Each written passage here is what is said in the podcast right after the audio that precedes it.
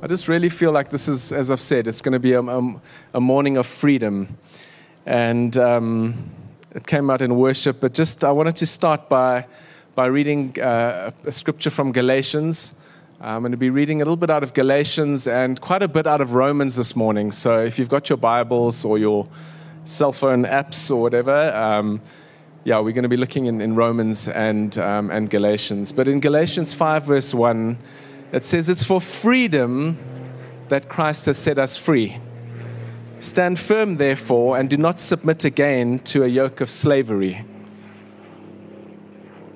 Friends, there is a call to freedom for the sons and daughters of God to live in. And I just really felt such a, just a compassion as I was preparing for this morning. Um, just the compassion of the Father that wants to see you, his sons and daughters, me, walk in complete freedom. And what does freedom look like? Freedom looks like just having nothing clinging and holding on to you, just being in a complete, beautiful place of being free and, and full of joy. And it says, For freedom Christ has set us free. Stand firm, therefore, and do not submit again to a yoke of slavery. It is possible. We are standing in a place of freedom I brought a prop today. Um, we are standing in a place of freedom, but it is possible to go back to a yoke of slavery.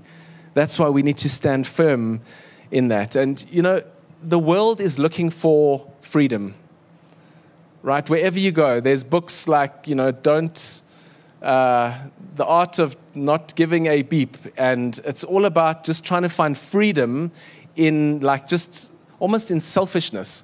But the world is desperate for freedom, and so are the sons and daughters desperate for freedom. Um, and we shouldn't be the ones that are still.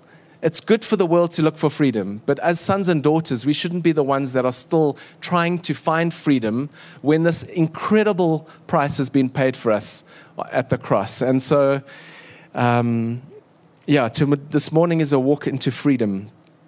Uh, 2 Peter 2, verse 19 says, For what overcomes a person to that he is enslaved. Whatever overcomes a person, to that he is enslaved. And the, the New Living Version of that says, For a man is chained to anything that has power over him. Okay, so while I was away on holiday now, we all want to walk in freedom. We want to walk in deeper levels of freedom, right? And while I was away on holiday, I was like asking that question, Lord, what is there anything in my life that has power over me? Is there anything that's uh, that's dominant, that's there, that just keeps whatever it might be, if it's fear or whatever it might be in your life, is there anything in my life that overpowers me? And um, is there anything that I'm just putting up with, that you're just dealing with it and um, and allowing to be there and putting up? And um, while I was on holiday, I was on Facebook and one of these uh, videos popped up. You know, uh, it was a prankster, and this guy, what he does for his pranks, just to get YouTube likes, I suppose, he goes up to people and he knocks their drink. They're walking around unsuspecting with a drink in their hand, and he knocks the drink out of their hand, and then he waits for their reaction, and then, like mostly, he has to bolt off because the people are indignant. You've just smacked my drink out of my hand. I paid good money for this thing. And they, even like small people, and he's quite a big guy, just take off after him because they like, this is mine drink. And I'm going to, you know, I'm going to come. I don't know if they caught him, what they'll do, but they're going to sort him out because they're indignant. This is their thing that they paid for. And he's just interfering in that. And anyway, so they take, take after him. Um, I'll have you know, I after watching about an hour of these stupid videos and looking that I'd wasted an hour, I promptly deleted Facebook off my phone for the rest of the holiday. And it's not back on yet, but um, because I'm like, oh my goodness, no, I don't want to. This is my restorative time. You know, I don't want to be like wasting an afternoon watching stupid videos of a guy smacking drinks out of someone's hand um, because they can be quite addictive for some very strange reason. Um, but, friends, we are called to be free. You know, we are called to be free. What areas of your life are you saying, No, I'll have none of that? You're not going to, enemy, you're not going to come and smack what is rightfully mine out of my hands. And you know, you're not timid in that moment. You need to be indignant and take after that thing. That is rightfully yours. Friends, do you know the level of freedom that you have been brought into? because of this beautiful salvation. You know, and I, I look around and I see sin having a field day with saints that still think they're sinners. They still think sin is a part of them. Sin is having a field day with, um, with saints, holy ones, that don't know how to discern the effects of sin in their lives. And so they just endure it. They put up with this thing that's just harassing them and think it's like something that we have to deal with, like it's part of life. Um, that you have to deal, yeah, that it's a part of life and you just have to deal with this. And, you know, when I say sin, it's not just the obvious big things like uh, adultery and murder and all of those things that, you know, because we say those things and everyone here checks out, oh, yeah, that's not me. Um, it's the it's the effects of sin. And so when I use the word sin this morning, it's not just like sin, it's the effects of sin that actually, and you know how you determine that? It's the thing that ends up making you feel really yuck inside. You just end up feeling heavy and joyless and, yeah, heavy, you know. And sometimes what we do is we just write that off to a bad day or a bad week. And then, um, in those places, we find satisfaction, or we try and, um, what causes you hurt, the effects of sin. And we try and find uh, a numbing or a healing to that pain. And often we do it in ways that aren't unhealthy and that aren't um, in the Lord. Maybe you, maybe you drink, maybe you watch something that's, uh, that's unhelpful, maybe you eat. Whatever it is that you do to numb that pain when you've just had a bad interaction with someone, for argument's sake, and you just feel terrible about yourself, and you just like, okay, it's a terrible day, I'm out. Those are the kind of things that I'm talking about. And friends, we can't give sin a foothold because I'm watching brothers and sisters going through a whirlpool of emotions up and down. You, are doing great, then you're doing terrible. Um, there's a whirlpool of emotions when the, the devil's actually just having a field day with you um, because of the effects of, of sin in your life.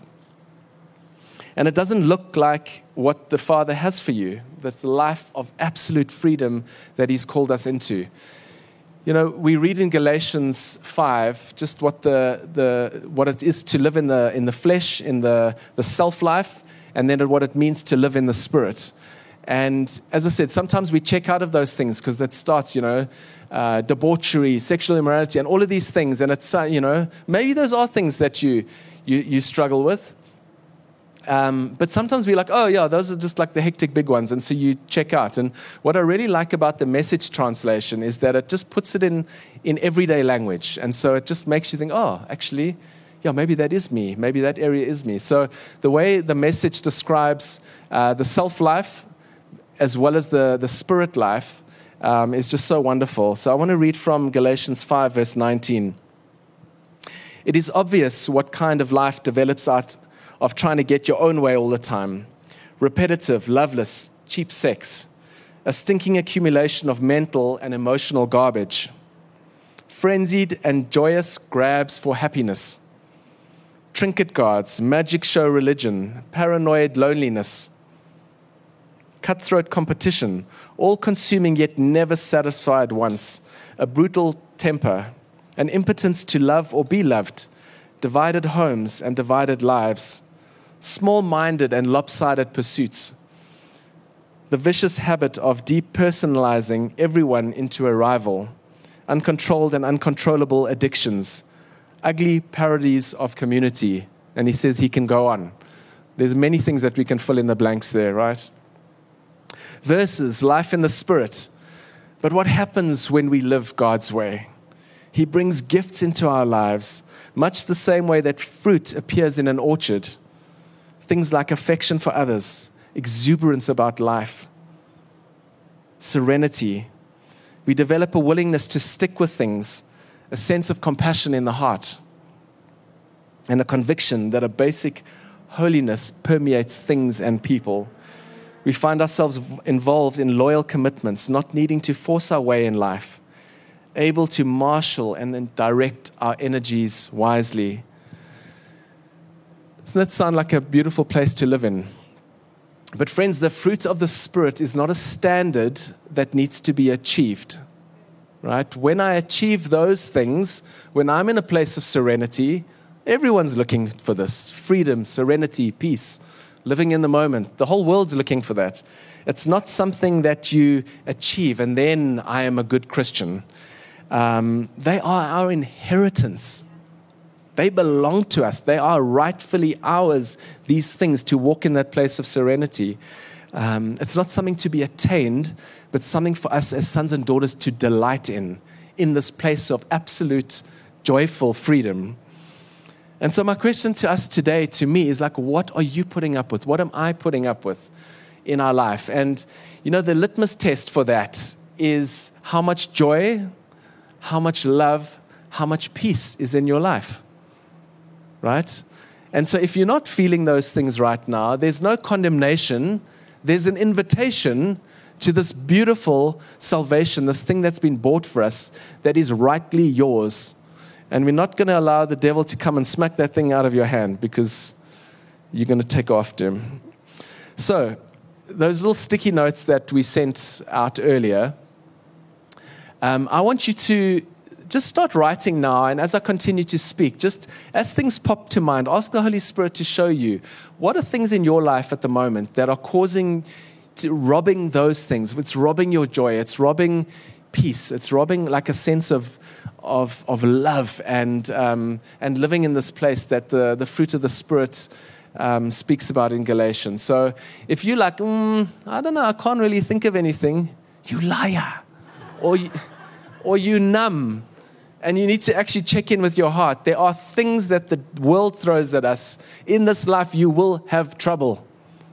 So don't think about, you know, as I said, the big sinful things. Think about those things that influence you, that you might be having a great day, and then suddenly you're not having such a great day. And sometimes, friends, if you're not aware of what's going on in your heart, you don't even know why.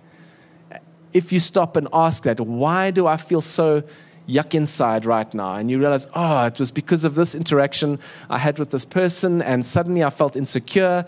And, and then you can bring that to the Father and you can allow Him to speak into that place of insecurity. So just think about, um, the sun's catching up with us.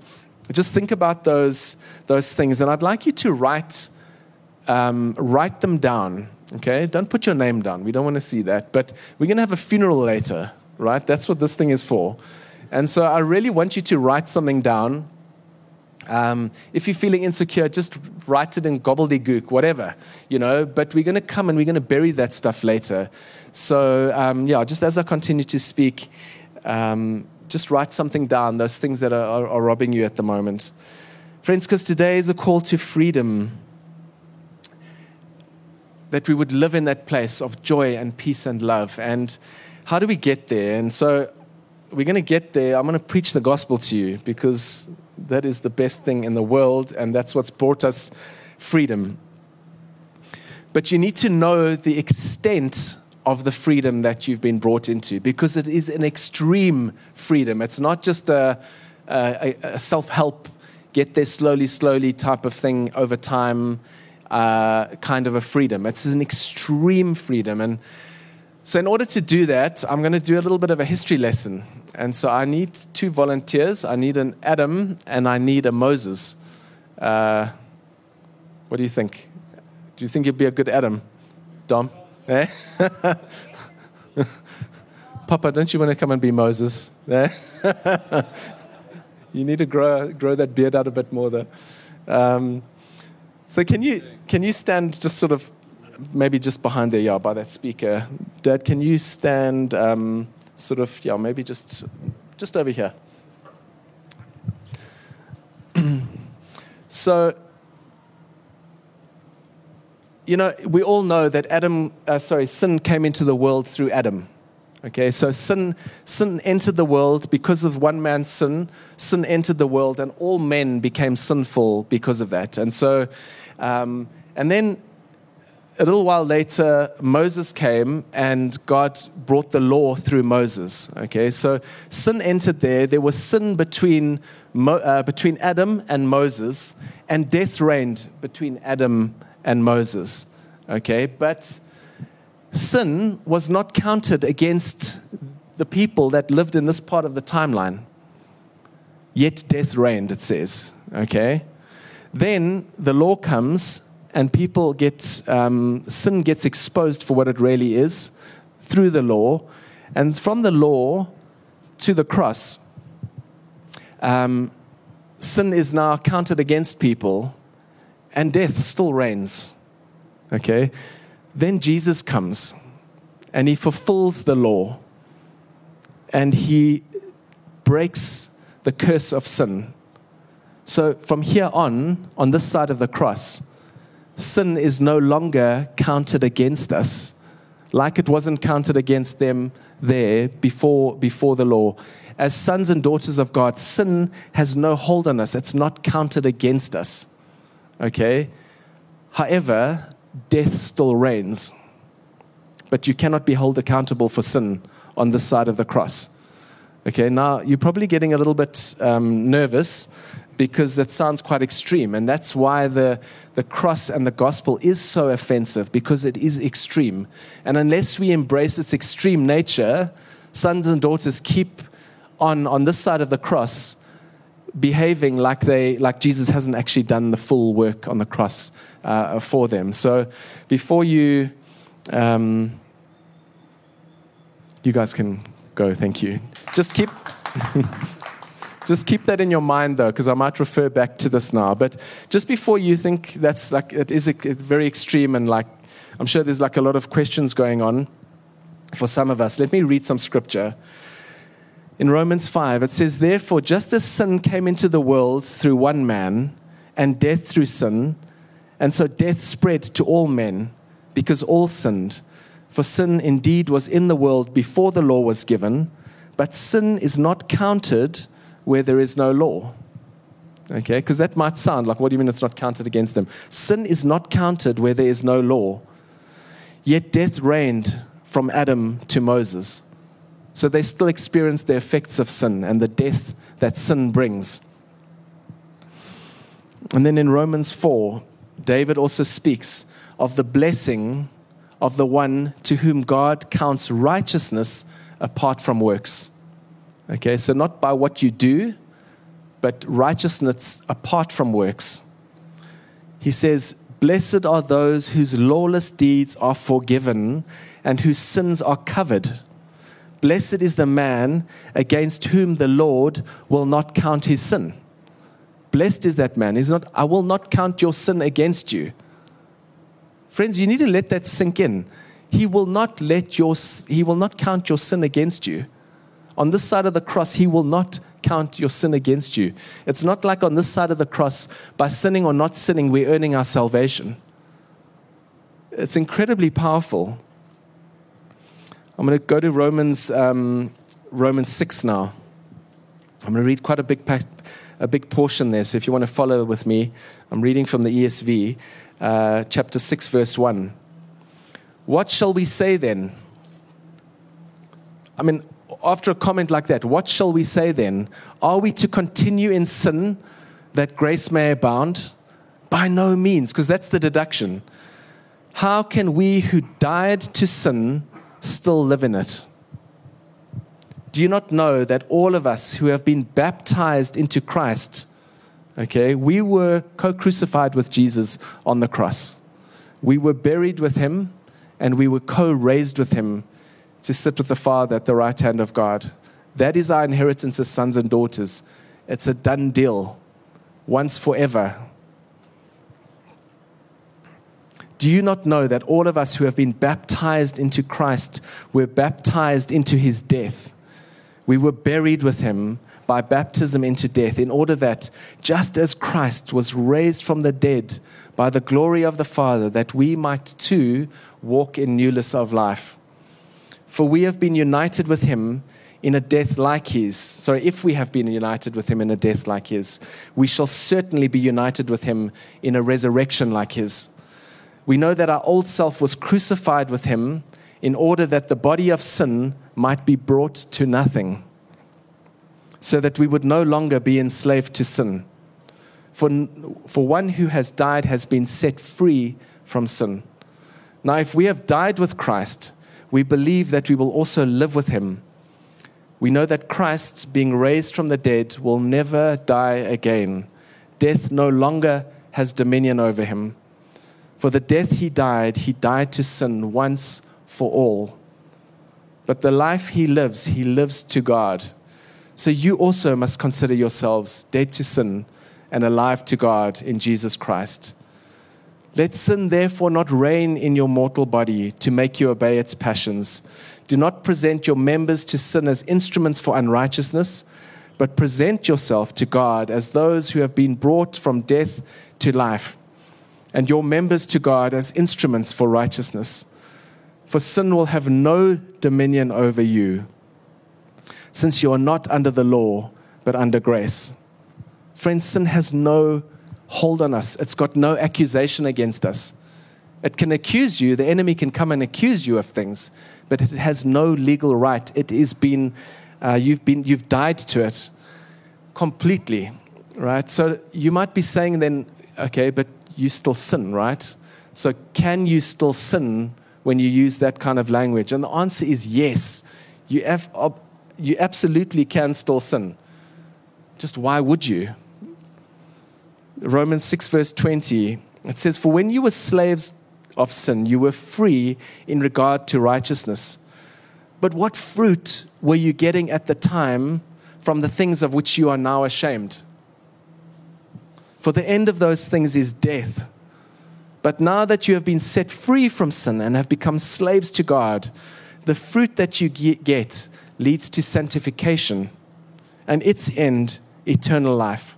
For the wages of sin is death, but the free gift of God is eternal life in Christ Jesus our Lord.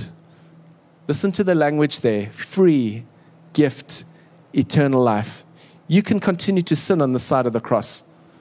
And many do because they still think it's part of them. It's something that you have to wrestle with backwards and forwards your whole life until you are, are sanctified, and then maybe you'll be pleasing to God. No, you were pleasing to God the very moment that you were nailed to the cross with Jesus, the very moment you were buried with him, and the very moment you were raised in Jesus and, and saved and presented completely pure before the Father. Because unless you were pu- uh, completely pure, you would not be acceptable to the Father. That's why Jesus had to deal with something that we could never deal with on our own. He had to deal with sin. Had to cancel its power over us. Even though you still will sin, it has no power over you. So you're free from that. The word talks that we are a new creation. You were made brand new. The operating system is different from what it was before. So why allow those things to stick to you? Um, friends, when you do, you experience the effects of death. Okay? So, as a believer, as one that's been made completely righteous and pure before the Father, you experience the effects of death on the other side of the cross. And that's the freedom that I'm saying. Don't let the, the devil come and smack that thing out of your hand. That is rightfully yours, this absolute freedom. Nothing can be held against you. Um,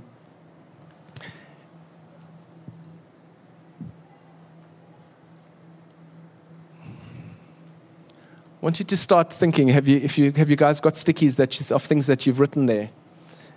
Written down. You know, friends, because sin can stick to us.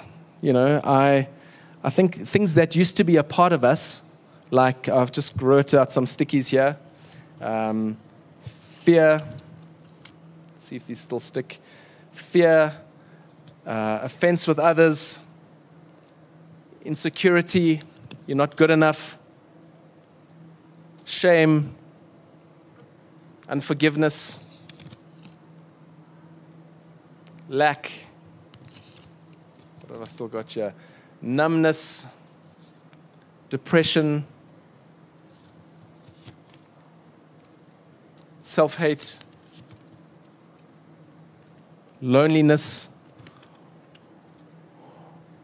all of these things were, it used to be something that you could not get rid of on your own. It was part of your operating system. Sin was part of you. Okay? But when Jesus died on the cross and he absorbed you into, he took these things into, onto himself, fully onto himself. And then he took you into him. So it says we've been crucified with God. And he took all of these things into his body. And he died so that we wouldn't have to put up with these things. These are not rightfully things that we have to deal with in our lives. And they went into this, uh, into the grave with him.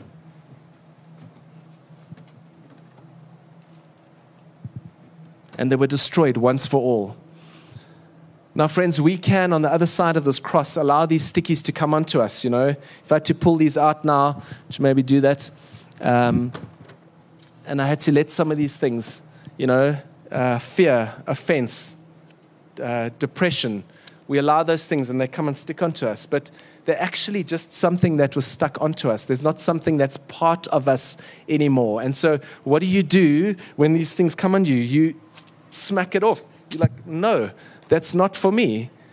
Depression, no, that's not mine to hold. Loneliness, no, I've been welcomed into family. Fear, you know, a sense of lack. No, you're in a new covenant with new covenant promises that are extreme and extraordinary. And those are rightfully yours. And so when those things come for you and you know that it's not part of you, you know, if you think like, whatever, some people are, have, have addictions and it's just like, oh, it's just, I'm going to wrestle with this the rest of my days. No, no. When you understand the extremity of the cross, those things that it's not part of you, it gives you legal permission to say no, thank you. And you get to say to that, that demonic spirit of certain things, get out of me, you have no legal right here. Friends, Kirsty wanted me to share. I wasn't planning on doing it this morning, but it just feels like it's right. Um, my, uh, probably about 20 years ago, we had been married for maybe two years, hey, babe? And um, I suffered severely from depression. And um, I mean, some days I wouldn't want to even, I wouldn't get out of bed. I mean, I don't think I would be here today, friends, if I hadn't been delivered from that, from that thing. And um, I got prayed for by uh, just a, a, lovely man in our apartment uh, in Rivonia.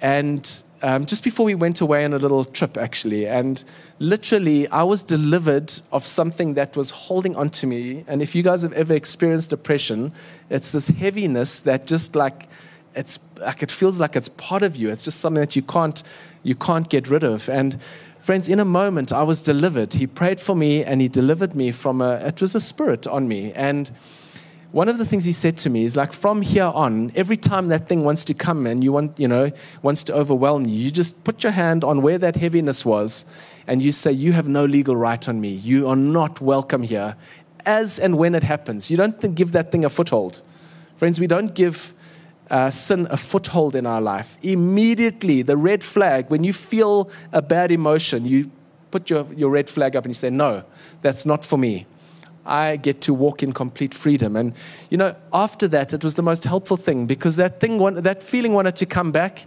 And every time it would come, I'd say, no, in the name of Jesus, you have no legal right here. And you can do that as a son. You can do that as a daughter of God because you, this is who you've been made, right? He knows your name as he knows Jesus' name because you've been made one part of his family. And so I just wanted to encourage you with that, that, um, yeah, just how to deal with things as they come at you. Because otherwise, this thing comes at you again, and you're like, oh, I'm such a failure.